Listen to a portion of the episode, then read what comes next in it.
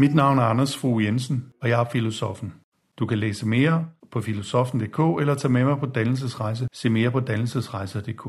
Denne podcast-serie består af en række filosofiske oplæg, jeg har holdt. Oplæg, der handler om noget. Om det ene og det andet.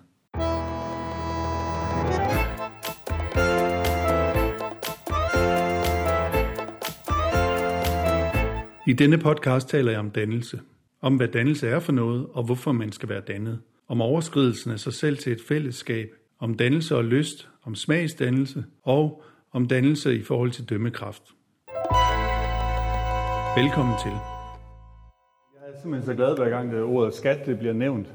Øh, fordi jeg synes, øh, vi lever i en tid, hvor man efterhånden er ved at glemme alt det, som staten muliggør, og den muliggør blandt andet også, at vi kan være her i aften, øh, i kraft af, at vi betaler skat. Øh, og når jeg siger det, så er det fordi, at i øh, de sidste dage, så øh, i de sidste uger måske, så har der huseret noget, der hedder Produktivitetskommissionen øh, i medierne og alle mulige steder, som handler om, at øh, Danmark er gået ned i produktivitet efter 1990'erne, og det handler særligt om, at hvis vi skal kunne bevare vores velfærdsstat, så skal vi have en høj grad af vækst, og så skal vi indrette vores uddannelser således, at dem, der øh, studerer, de kan blive brugbare på et arbejdsmarked. Og dem, der leder uddannelsesinstitutionerne, de skal allokere deres ressourcer på den mest optimale måde, således at man ikke billigere kunne lave noget, der var bedre for arbejdsmarkedet. Og øh, det er klart, at det stiller selvfølgelig spørgsmålet, øh, hvad skal vi så med dannelse i, i, i den, i den øh, kontekst? Altså det må Produktivitetskommissionen der spørge, hvorfor øh, i 71 der hakkede vi øh, filosofikum væk fra, fra, de, fra uddannelserne. Hvad skal vi så med dannelse i dag? Øhm, og måske også næsten sådan, at dannelsen næsten skal retfærdiggøre sig over for et marked for at være, for at være noget værd. Så jeg vil lige starte lidt med at snakke om, hvad skal vi egentlig med dannelse, og så vil jeg prøve at gå lidt mere ind i, øh, jeg er færdig om en halv time, øh, så vil jeg prøve at gå lidt mere ind i, hvad er, hvad er dannelse egentlig? Hvad har man tænkt om dannelse? Hvad, hvad kan dannelse også være? Øhm, og det korte øh, svar på, hvorfor skal man være dannet, det er fordi, ellers så bliver man kyklopisk. Altså man bliver enøjet, eller man får tunnelsyn. Det er ikke sikkert, at øh, det, overbeviser alle, øh, at, det, at det skulle være nok. Jeg stødte stødt på en, en fransk filosof, der hedder Luc Ferry, som er tidligere uddannelsesminister i, i Frankrig. Det er jo et land, hvor man godt kan, Øh, hvor filosoferne kan blive ministre. Øh, og måske også fordi man har lidt bedre øh, filosofer at rekruttere fra. Det skal jeg ikke kunne sige, men i hvert fald også en anden øh, dannelsestradition. Øhm, men Luc Ferry, han, øh, han sidder til et interview i, nede i, i Rio i Brasilien, øh, tæt ved en strand, øh, og bliver interviewet af en kvindelig brasiliansk journalist. Og nede foran der står der sådan nogle øh, fyre og spiller, øh, spiller fodbold, øh, og det kører jo af, som vi kender det. Øh, og så spørger hun ham, de der, de der fyre der, øh, der står der nede på Copacabana og spiller fodbold, hvorfor skulle de rejse sig og gå ind og læse Odysseen? Hvorfor skulle de gøre det? Og hvad han har endnu svært at svare på, det andet spørgsmål, det er, hvad fanden skal få dem til det? Altså, hvad skal man sige til dem, som, som får dem til at rejse sig? Hvis du nu synes, at de skal rejse sig og gå ind og læse Odysseen, det næste vil så være, hvad, hvad, hvad, hvordan får man dem til det? Hvad skal man sige til dem, for at de går ind og læser Odysseen? Og så tænker han så lidt om, det er sådan en interview, der handler om, lidt om Kant og Victor Hugo og sådan noget, som vi skal komme tilbage til. Men han tænker jo så lidt om, og så siger han, øh, tænker han, hvad vil de vil have svaret? Og så siger han, ingen kvinde kan leve særligt længe med et forkælet barn, der ikke ved noget og ikke har noget at fortælle. Jeg siger det lige igen. Ingen kvinde kan leve særlig længe med et forkælet barn, der ikke ved noget og ikke har noget at fortælle. Sagt på en anden måde, at der er noget over øh, Odysseus, som det her så øh, interview handlede om. Ikke? Der er noget over Odysseus, som ikke er over hans krigere. Hans krigere, de kan nok øh, forføre og leve med nymfer, men hvis man vil have gudinder som Kalypso og Kirke, eller øh, kvinder som Penelope, så går det bare ikke, at man kun er en krigskarl. Øh, og jeg synes egentlig, det er et meget godt svar, fordi det må da kunne, over, altså må da kunne overbevise selv en Copacabana, at øh, man ikke bare kan nøjes med, øh, ja, om ikke spille fodbold, så i hvert fald være en krigskarl. Men hvad handler det egentlig om, det, det der med, øh, altså handler det om forførelse, eller hvad, hvad handler det om? Jeg tror, det handler om, og det skal jeg komme lidt tilbage til, at dannelse handler dels om et indre liv, men det handler også en, om en kraft. At man ved at være dannet får en kraft. Og hvad bruger man så den kraft til? Ja, det korte og det lange svar det er, man bruger den kraft, man har, når man er dannet, til at undgå barbari. Altså, øh, øh den, den øh, ja, man kan nærmest, jeg ved sgu ikke, han er sådan en multinational forfatter, Elias Canetti, han siger et sted, at, øh, og det er selvfølgelig noget, der er udtalt i efterkrigstiden i det 20. århundrede, det her, at dannelse det er en ringmur omkring massen i en selv. Dannelse er en ringmur omkring massen i en selv. Det vil sige, det er det, der skal undgå, at man løber ud i barbari. Hvad er det, der er sket efter 2. verdenskrig? Ja, det er i høj grad, at øh, man, har haft, man har haft oplysning, man har haft teknologisk udvikling, man har haft alt det, der skulle forbedre menneskeheden, og så ender det i krig. Og så ender det i alle mulige øh, totalitære regimer og sådan noget, og øh, mishandling af mennesker. Så, så man begynder, eller man relancerer den her idé på det her tidspunkt, at det kan være, at dannelsen skal humanisere, således at vores viden ikke bare løber løbsk. Og hermed har jeg allerede annonceret noget om, hvad dannelse handler om. Det handler noget om også, øh, altså det er ikke bare vidensophobning, men det handler om en humanisering eller en menneskeliggørelse af, af mennesket. Dermed også sagt, at når vi overhovedet taler dannelse, og det er, det er et, øh, er et tema, som i særlig grad har et stort liv i 1800-tallet, altså det 19. århundrede, øh, som begynder, øh, ja, begynder omkring Kant i slutningen af, af 1700-tallet, og, og får så en, en oplevning med romantikken og dannelsesromanen og Hegel og Kierkegaard og sådan noget. Øhm, men tanken er, at mennesket er ikke færdigt, når det er født. Fuglungen kan bryde ud af ægget, den kan på vej ud af redden begynde at flyve, men mennesket er endnu ikke færdigt, når det er født. Det må først dannes. Det vil sige, at der er, et, der er en udviklingsopgave. Og den drøm, som, som den tyske filosof Hegel så lancerer der i, i lige i starten af 1800-tallet, det er, det er drømmen om, at mennesket kan blive helt. At det igennem en udvikling kan komme væk fra sig selv og tilbage til sig selv. Altså, i virkeligheden en figur, som vi, vi tilskriver dannelsesromanen, eller øh, altså det er med, at man, man, man er hjemme, man er barn, man er måske lige blevet voksen, man er ikke så reflekteret, man rejser ud, man møder det fremmede og kommer hjem igen med det fremmede, men bliver sig selv. Øhm, og, og det er sådan set, det kan vi godt sige, det er dannelsesromanen, men det er sådan set også øh, hele mytologiens billede, ikke? at man plukker af kundskabens træ, man bliver reflekteret, og nu handler det så om at komme tilbage til en anden umiddelbarhed, hvor man ikke hele tiden er splittet. Så dannelse handler også om at komme af med en eller anden splittelse, som man har. Det hedder hos Kierkegaard fortvivlelse. Øhm, men det som, det, som der er her i begyndelsen af 1800-tallet, hvor dannelse, eller bildung, som det hedder på tysk, bliver et, øh, bliver et tema, det er, at der er den tanke, at man begynder at, og, øh, man har så set tvivlet i mange år på, om viden var helt sikker. Lige siden Descartes skriver i 1640'erne, så har man sådan, ja, med forskellige greb sagt, okay, øh, der er sgu meget, man kan tvivle om i den her verden, men der er også nogle ting, man kan være sikker på. Men det, man begynder at forstå i begyndelsen af 1800-tallet, det er, altså efter Hegel, det er, at bevidstheden kan ikke helt forstå sig selv. Vi kan ikke som mennesker helt gennemskue os selv. Man er i gang med at forberede på en måde, kan man sige, man er i gang med at udsætte det, som Freud når frem til, nemlig altså, som udgiver drømmetydning i 1900, ikke? At, at mennesket kan ikke, kan ikke gennemskue sig selv, og at bevidstheden så at sige ikke kan, der må, sikkerheden må være et andet sted, eller det autentiske, eller det hele, i modsætning til det splittede, må være et andet sted. Hos Kirkegaard i lidenskaben, hos Nietzsche i viljen, men man er i gang med det her, hvad, der må noget mere til, end bare den viden, som knolden fatter. Ikke?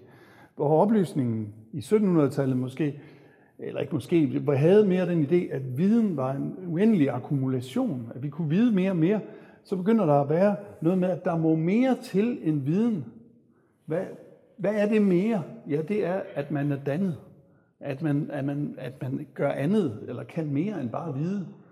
Øhm, så dannelsen bliver ligesom det der, der skal håndtere det ustyrlige, hvor vi kan lave uddannelsen, som er der, hvor man bliver oplyst, hvor man akkumulerer viden eller får mere og mere at kende, så er dannelsen noget andet eller noget ekstra, noget mere, som udgør et mere helt menneske, end det menneske, der bare er en øh, ved rigtig meget. Øhm, eller kan rigtig meget. Det kan jo også være at kunne spille. Ja, det, den er lidt mere tricky, den, den skal vi godt øh, komme tilbage til. Det handler det ikke også om at kunne spille musik, kunne håndtere forskellige typer af mennesker og sådan noget. Men i hvert fald, det er mere end bare viden. Og derfor, i forhold til dannelse, så mobiliserer man så erfaringsbegrebet. Og erfaring, det er noget, man bliver noget andet af. Det vil sige, at i modsætning, eller til forskel fra en oplevelse, som en oplevelse, som, jamen det var, det var, det var, en, det var en oplevelse at se den film, det var en oplevelse at være Tivoli, så bliver man forandret af at have en erfaring. Så dannelse er noget, som ikke kan kontrolleres. Det, det hører under det, der ikke er helt styrbart, i modsætning til uddannelsen og vidensakkumulationen. Og så bliver man noget andet af de her erfaringer. Ikke? Det vil sige, det kan godt være, at man tager på skitur og, øh, og får en stor oplevelse. Det kan også være, at man erfarer. Det kan være, at man kommer hjem som en anden. Det kan man ikke vide.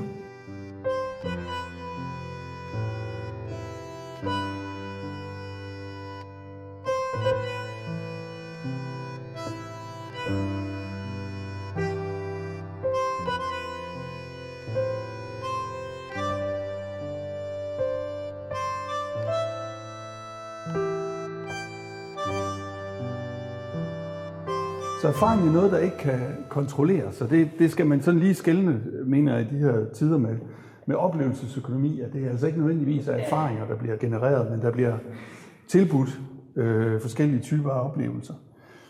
Så altså uddannelsen tager sig det, man ligesom har styr på, og dannelsesprojekterne, rejsen ud øh, i det fremmede, øh, jeg selv kopieret det, ikke? Altså, det har vi jo mange af os, ikke? Det der øh, med, at så skulle man købe en rygsæk, så skulle man rejse ud, og jeg satte så mine ben i New Delhi som 19-årig, og blev rystet i min grundvold, og så øh, skulle jeg så angiveligt være kommet øh, mere helt hjem, ikke? Øh, eller i hvert fald med Indien i mig, på en eller anden måde. Jeg synes nu nok, det var lidt tidligt for mig, øh, sådan at stå der. Jeg er ikke sikker på, at jeg faktisk kom mere helt hjem, men, men, men det kan man heller ikke vide lige, når man gør erfaringen. Altså erfaringer er noget, der altid står åbent altså, som altid kan få en ny betydning. Det er det, Freud kalder nachträglichkeit, eller at tingene bestemmes bagefter. Hvad er det, der skete den dag i 1984 eller 1998, hvor jeg mødte denne person? Ja, det står endnu åbent for mig. Øh, så, så jeg ved jo faktisk ikke helt endnu, hvad, hvad det betød. Men der er en ting, der er vigtig her. Når jeg siger det her med, at dannelsen er et eller andet ekstra, eller det er noget mere end bare vidensakkumulation, det er lige præcis det, der gør, at dannelsen altid er truet. Den er altid på en eller anden måde, øh, den kan skæres væk, eller den er under anklage, eller altså det kan være, nu sagde jeg filosofikum, eller humaniora, eller det at bruge et såkaldt fjummerår på at få sig nogle livserfaringer, det er truet. Ikke? Det bliver gjort til fjummerår. Eller øh, på den måde, det er fordi, den har det der, det der ekstra, som ikke, lige, som ikke bare lige er i vidensakkumulationen. Hvad betyder dannet egentlig? Altså på et tidspunkt så tænker jeg, at det må betyde noget med dansk. Ikke? At man bliver dannet, så bliver man dansk. Men det, det gør det ikke. Det betyder noget med, altså det kommer af et gammelt oldnordisk ord, der hedder don, som vi kender fra dagens dont. Ikke? At noget er gjort, eller der er noget at gøre. Og når man er dannet, så er man, eller som man siger på engelsk, done. Ikke? Altså man er, man er, man er, der er sket noget, der, der er et arbejde. Det er det, som, som, som, som dannet kommer fra. Ikke? Men vi overtager det, som jeg også allerede har antydet, i høj grad fra tyskerne, og i høj grad fra 1800-tallet, og deres begreb om bildung. Øh, franskmændene har ikke rigtig noget ordentligt udtryk for det. Ikke? Det hedder altså en formation. Det, er en, det vil sige, det er jo egentlig en, altså en uddannelse. Det vil, den har jo det, at man allerede har en form, og så skal man lave i den form. Men det er ikke det, der er netop det ukontrollable, eller det kultur, altså det kultiverede i det. Øhm, englænderne har sådan noget education, også, eller hvad hedder det, education og, og ja, forskellige andre begreber, men, men det er i højere grad det tyske ord Bildung, som egentlig stammer længere tilbage nu, som handler om, at man var en, man var en gebilde, det vil sige, man var en skabning, og man var en Abbildung, en, man var en illustration, så at sige, man var et omvandrende billede på, at Gud fandtes. Ikke? Man var Guds skabning, så man kunne, man kunne se på mennesket, at der fandtes en Gud. På den måde er man et billede. Øhm, og øh, det som, ja, og det, det som, det som det, det bliver til i, i, øh, i løbet af det 18. århundrede, og også i det 1900, det er, at det bliver til en humanisering. At man skal afspille den. Man har et billede i sig, som man skal udvikle, ikke? eller en, en menneskenatur, der skal udvikles, så man ikke bare er blot og bare natur, eller et uudfoldet menneske, men at man skal blive mere hel. Og, og det får vi så i nogle dannelsesromaner, ikke? Vi får, ja, mest kendte, så er Goethes øh, to dannelsesromaner, Wilhelm Meisters Lærerjahre fra 1796 og Wilhelm Meisters Vandrejahre fra 1832. Det er øh, de her, øh, en person rejser ud, møder noget, bliver dannet, kommer hjem igen, og i Vandrejahre så tager han da ud og danner de andre også. Øhm, det står i modsætning til et andet værk af, af Goethe, som er øh, Den unge Werthers lidelser fra 1784. For hvad er det, der sker i den? Der sker det, at Werther er forelsket i Lotte. Lotte har en anden, hun skal giftes med. Klassisk trekantsdrama. Men, men, øh, men Werther indretter sig ikke på tilværelsen. Han lærer ikke af det. Han, for det første så er det skrevet det hele øh, i en, øh, ud fra sådan en jeg-synsvinkel, men det er også, øh, han, han bliver i den samme synsvinkel hele tiden, og derfor ender han også med at gå til grunde. Jeg vil også sige, at han kan ikke gå i forbindelse med verden. Han kan ikke, han kan ikke overskride sig selv og gå i forbindelse med den verden, der er, og blive til, øh, til i forbindelse med den her. Øh, den her. Så, så han, altså lidt ligesom sådan Don Quixote, kunne man sige. Ikke? Han, ikke han, Don Quixote, som kommer her i 1605, ikke? Øh, Don Quixote har ikke lært, at verden har forandret sig, så han vader rundt i den uden egentlig at erkende. Øhm, og det, altså, så man har den her, inde i dannelsestanken er der den, sådan en metamorfoselære, at man bliver forvandlet af, at man overskrider sig selv. Øhm, så det er så det næste, det er, at dannelse det handler om, at man ikke er sig selv nok. At man, øh, man har ikke nok i sig selv, men man må overskride sig selv. Man må overskride sine egne præferencer. Jeg synes, de er dumme, og de er gode, og jeg synes, øh, at det her er godt, og det er noget skidt. Og, øh, det må man overskride i dannelsen. Man må så at sige komme ud til de andre. Øh, I modsætning til, hvad værter gør, ikke? men man må også komme ud og blive nationens barn, eller man må blive verdens menneske. Altså, hvis ikke det ord var misbrugt, så ville jeg sige, at dannelse det handlede også om at blive en verdensmand. Altså, at man ikke bare er sin egen mand, men man har været i verden, så man kender verden, og også er gået så meget i forbindelse med den, at man har den i sig, og man jo dermed tilhører øh, verden. Men, men verdensmand betyder jo sådan noget, noget lidt andet, ikke? Øhm, det, der er vigtigt, når, når, man, når jeg siger, at dannelse handler om at overskride sig selv, det er, at man ikke bliver nedbrudt af den overskridelse. Altså, hvis man, man går ud med sit selv, som Kierkegaard vil sige, i verden, eller det selv, man endnu ikke ved, man har, hvis man møder verden på en måde, som man bliver nedbrudt af det, så bliver man ikke dannet. Så det handler på samme tid om at beholde sit selv, og at det skal undergå en transformation eller metamorfose, en forvandling til et andet selv, hvor man har det fremmede i sig. Øhm, så det man jo kunne spørge om, man kunne spørge om en masse ting her, ikke? Og øh, nu, nu, nu stiller jeg mig selv nogle spørgsmål, fordi at, øh, I kan ikke alle sammen nå at spørge om noget, øh, men I kan spørge hinanden om noget, og det er jo nok så vigtigt. Øh, men det man kunne spørge om, det var, er alle overskridelser egentlig dannende? Er det for eksempel altid dannende at rejse i krig? Ej, vil jeg mene, hvis man kan jo, det kan jo være, altså, at dannes som det jo hedder i passiv, ikke? Jeg kan ikke danne. Man, Men vi siger jo, vi har, vores sprog har en masse aktive former, ikke? Jeg, jeg skriver, jeg danser, jeg spiller, jeg slår på tromme, ikke? Men her bliver det nødt til at være en passiv form. Jeg kan ikke danne mig. Jeg kan dannes. Ikke? Det er noget, der er op til verden. Jeg kan udsætte mig for noget og håbe på at gøre mig erfaringer, således at jeg bliver dannet. Men jeg tror også, at der er nogle erfaringer, som ikke er dannende. For eksempel er der en stor risiko for, at det at tage krig ikke nødvendigvis er dannende. Alene i hvert fald. Det vil være min påstand. Men det kan godt være, at den er det. Der er sikkert mange, der kommer dannet hjem fra krig. Der er også nogen, der ikke gør. Og det kunne være en tanke om, man kunne gøre sig, det er, hvilke erfaringer er egentlig dannende, og hvilke erfaringer er ikke dannende.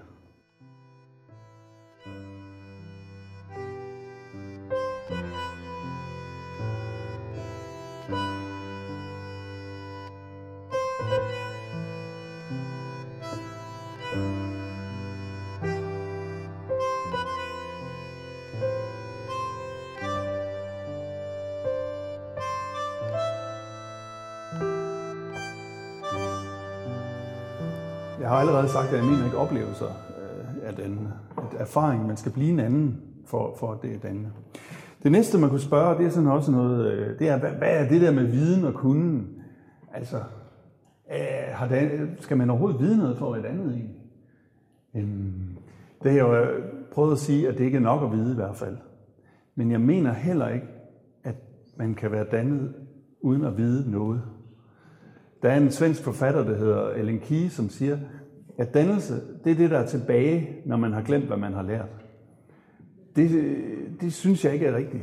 Jeg, jeg, jeg mener, at, og det er fordi, jeg tænker, at det at være verdensmand, det er også lidt, at når man møder noget nyt, så har man noget, man kan hæfte op på. Man har nogle stolper, øh, som man sådan ligesom kan forbinde med. Så, så dannelse for mig det er lidt at have, have stedsans, uden at have været alle steder. Men for at have stedsans, så må man dog have været nogen steder, en del steder, og have orienteret sig lidt, så man kan forbinde noget. Øhm, så altså, hvad, hvad er det så, man skal vide? Altså? Det kan man jo altid diskutere, ikke? og der kommer også noget kanon op og sådan noget i kølvandet på de her diskussioner. Ikke? Men skal man ikke vide, at Pasteur trods alt var vigtigere for menneskeheden end Pelé? Eller Martin Luther var vigtigere end Maradona, ja, for eksempel. Ikke? Eller hvis man, hvad jeg i hvert fald ikke ville kunne, men jeg vil også synes, at det var dannet, hvis man kunne vidste nok om historien til, at når man så øh, Møns Klint, så kunne man se på jordlagene de forskellige tidspunkter, altså man kunne koble tid og, og klint. Eller at man vidste nok om kemi til, at man forstod, hvorfor sovsen skilte. Altså, sådan noget synes jeg, det var bare for at sætte nogle tanker i spil. Ikke? Altså, sådan noget, der må være en eller anden form for, for orientering, som vel også handler om at kunne tale med folk, eller overhovedet kunne stille spørgsmål. Hvis man ingenting ved, så, så er der mange spørgsmål, man ikke kan stille i hvert fald. Og derfor tror jeg også, at for den dannede, der hænger verden sammen. Det kan godt være, at han ikke helt har forstået sammenhængen endnu, men der er en, der er en tanke, eller den forudsætning, at verden hænger sammen, og der er et konstant forsøg på at få verden til at, at hænge sammen. Og det samme, altså også, det er ikke bare en viden, tror jeg. Jeg tror også, det er noget med en kunde. At, den kunne være med andre mennesker, eller øh, det kunne også være en kunde... Hvad, hvad, nu kan jeg for eksempel nærmest ikke spille noget musik, vel? Øh, hvad gør det? Ja, det gør, at der er nogle måder, jeg ikke kan gå i harmoni med andre mennesker på. Ikke? Det, det er sgu ikke så dannet. Øh, så ja, der vil jeg mene, at, altså, at vide med kunden, at det er sgu ikke, det er ikke irrelevant. For mig handler det også om, at dannelse det er at få sig en horisont. En horisont, det betyder, at man kan se, at der er noget bagved, at der er noget foran, der er noget ved siden af. Altså, og det hænger sammen med det der med, det modsatte er at være kyklopisk eller have tunnelsyn. At man laver ikke så nærsynede beslutninger, hvis man har en horisont. Øhm, og og det, det mener jeg altså, at, at kendskab til verden øh, hjælper på. Også apropos det her med at øh, det er måske lidt voldsomt det med at have en ringmur inde i sig selv, men så er dog i hvert fald et eller andet, der gør, at beslutningen bliver placeret i en kontekst. Og det er det, jeg tror, øh, horisonter hjælper til. Så kan man spørge, øh, hvad, er, hvad er egentlig med uddannelserne i dag? At de, har de ikke mistet alt form for dannelse? Mm, det tror jeg egentlig ikke. Øh, de arbejder nemlig hele tiden i overskridelser. Jeg har tidligere prøvet at, at øh, at beskrive det her samfund som et projektsamfund. Ikke? Og hvad er det, der kendetegner projekter? Der er projekter overalt i skolen. Ikke? Det er, at de skal forbinde det, der ikke hænger sammen. Så jeg siger ikke, at man nødvendigvis bliver dannet at lave projekter, men at den dannede er bedre til at lave projekter, måske fordi han kan forbinde det, der ikke hører sammen. Han er vant til at arbejde sammen med andre. Det er jo noget, man, man også arbejder utrolig meget med. Så er vant til at overskride sit eget selvarbejde og, og prøve at få tingene til at fungere med andre. Øhm, og jeg tror faktisk også, at hvor mange økonomiske grunde, der også måtte ligge bag ved skolernes øh, hvad kan man sige, store krav om inklusion for tiden, så handler de også om dannelse. De handler også om at lære folk at se øh, nogle færdigheder, nogle positive ting, nogle muligheder i mennesker, som du ellers ikke kunne se nogle muligheder i. Altså ved at sætte sammen folk sammen, der ellers ikke ville være sammen. Øhm, så, så jeg synes sådan set ikke, det er, at uddannelsesinstitutionerne som sådan svigter dannelsesprojektet. Det, det er en gammel kritik, det er et gammelt spørgsmål om, om uddannelserne overhovedet skal danne, men også om de gør det. Allerede Nietzsche øh, kritiserer øh, uddannelserne, øh, hvad det han kalder vores, om vores dannelsesanstalters fremtid i 1872, skriver han om, hvordan han synes, de er blevet programmatiske. Altså, de begyndte at arrangere dannelsen, og det kan man ikke. Og øh, det tror jeg nu nok også, at jeg begynder at, at synes, at der er en form for økonomisk øh, nykyklopisme, hvis man kunne sige det sådan, altså en ny form for økonomisk tunnelsyn, øh, en ny form for hvad kan man sige, arrangering af, at dannelsen skal foregå i forudmålte trin og så hurtigt som muligt. Men jeg synes egentlig ikke, at uddannelserne i sig selv. Så kan man spørge, øh, hvad nu hvis man egentlig synes, det er sjovt? Skal dannelse være en anstrengelse? Der er mange erfaringer, der er anstrengende, men skal det være anstrengende? Går det, at det er nyttigt? Det synes jeg da i høj grad, det gør. At det, synes ikke, det gør noget, hvis man har lyst, mens man gør det. Og det gør heller ikke noget, at det er nyttigt at være dannende. Altså, for at sige det på en anden måde, hvis man har lyst til det, man skal lære, eller lyst til det, man skal møde, når man rejser ud, ja, så har man også det, man på latin kalder en interesse, et mellemværende med det. Og netop det, at man har et mellemværende med tingene, det gør, at man i højere grad kan få en, øh, altså kan lave en bevægelse, at man allerede er i forbindelse med det. Hvad så med sådan noget Wikipedia? Hvad med sådan noget opslagsværker og sådan noget? Hvad, hvad gør det ved dannelsen? Det, det tænker jeg egentlig også, det, det er da godt, hvis der bliver slået mere op, nu end der gjorde før. Så, så kan jeg ikke se det. Det, der er bare afgørende, det er, om dataerne forsvinder. Med andre ord, hvis ikke det, man lærer ved opslaget, bliver sat ind i en sammenhæng, så får det samme forhold, altså får det samme løsrevet karakter, som krønningen får. Altså, det jeg siger, det er, at de løsrevne data forholder sig til dannelsen på samme måde, som krønningen forholder sig til fortællingen. At fortællingen har ikke bare nogle, nogle øh, data, men den har sat dem ind i en, i en meningsfuld sammenhæng. Og på samme måde, hvis alle de her opslag bare forbliver øh, trivial pursuit-kendskab, så er det klart, så hjælper det ikke. Men hvis det bliver sat ind i en sammenhæng, så kan jeg heller ikke se, at det skulle være et problem. Så et sidste spørgsmål, man kunne stille, det er, øh, var dannelse egentlig ikke noget med de fine? Var det ikke sådan noget med, at nogen brugte det til at distancere sig fra nogle andre? Og det har det selvfølgelig været, ikke? og det rækker sådan set helt tilbage til 1100-tallet, kan man sige, at der er nogen, der har prøvet, eller til antikken vel også, men i særlig grad 1100-tallet i det, man kaldte den høviske kultur, ikke? det høvisk er noget med hoffet at gøre, at man har et adfærdskodex, der viser, at man, at man er anderledes end de andre. At man dermed prøver at distancere sig. Og 1800-tallet og 1900-tallets store opgave var at få, få, øh, få lært folk at opføre sig ordentligt. Og det er så i 1918, ikke, at vi får, øh, får Emma Gads øh, takt og tone, som i høj grad også handler om, øh, at at for, for dem, der egentlig altså allerede er dannet, er det ikke så nødvendigt, men for dem, der endnu er rå eller ukultiveret, det kræver en etikette, altså et sæt af regler. Men jeg mener, at en af de misforståelser, jeg gerne vil have udryddet, det skulle være, at dannelse handlede om at kunne følge regler. Det handler hverken om at positionere sig i forhold til andre, altså og sige, jeg, jeg gør det her, så der, og de andre kan ikke det, derfor er jeg finere. Det kan godt være, at de bliver brugt til det, men det er ikke det, der, det handler faktisk om at udvikle en menneskelighed. Det handler heller ikke om at følge regler. hos Kant, som, som faktisk øh, på et ret afgørende tidspunkt her i, i 1780'erne får nogle af de her ting formuleret, der, der, bliver, der bliver dannelsen til smagsdannelse. Og hvad handler det om? Ja, det handler om dømmekraft. At kunne, kunne bedømme, eller at ikke bare kompetencer til at tage beslutninger, men man har en afgørelseskraft.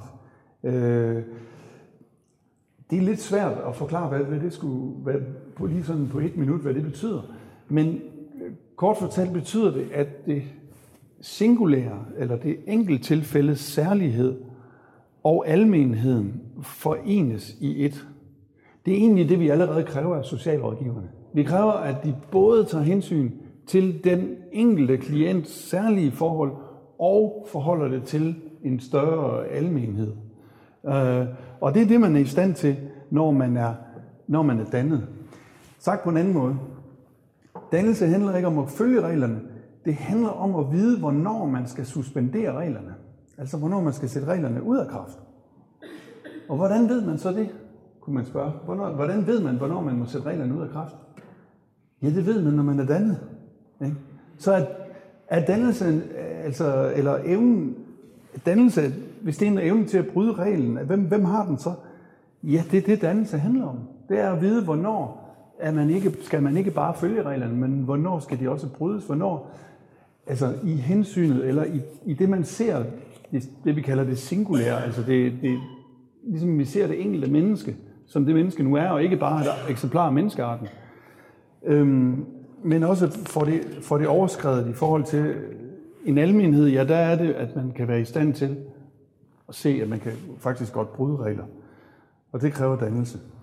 Så hvis jeg lige afslutningsvis skulle vende tilbage til Copacabana, ikke? Øhm, handlede det der spørgsmål der, hvad skulle få dem til at rejse sig op? Hvorfor skulle de gå ind og rejse op og gå ind og læse Odysseus? Og hvad skulle egentlig få dem til at rejse sig op og gå ind og læse Odysseus?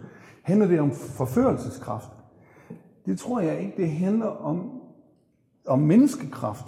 Altså om, om det, som, som øh, grækerne kaldte dyd, eller som dulighed. Altså, og det er måske lidt, lidt, øh, lidt våget at påstå, men jeg mener, det er modsatte er værre at påstå. Der er nogle mennesker, der er mere har udviklet deres menneskelighed end andre. Jeg synes, det er værre at påstå, at alle er lige meget øh, har udviklet deres menneskelighed. Så hvad er den menneskekraft for noget? Ja, det er en, det er en kraft til at undgå barbari. Øh, eller at vide, hvornår man suspenderer reglerne, så man ikke bare siger, nu kører jeg bare toget her på vej til Holocaust. Ikke? Jeg kører bare toget. Ikke?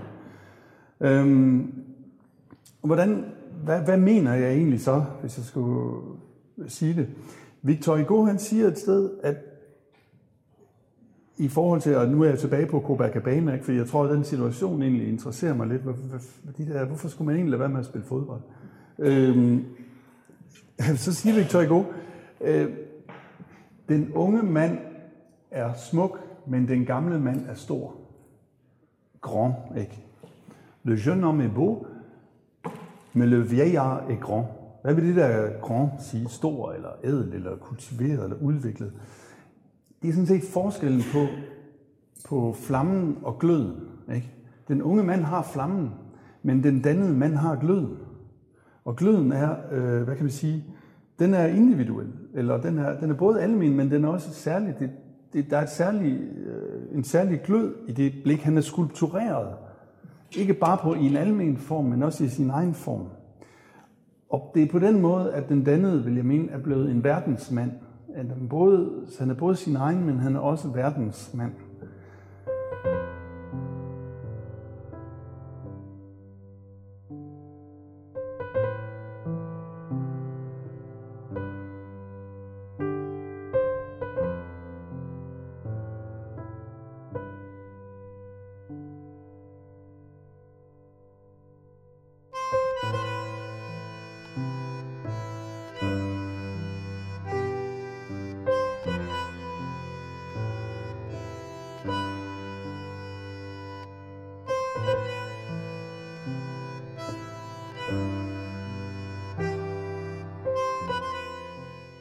Du har lyttet til en podcast af filosofen Anders Fogh Jensen.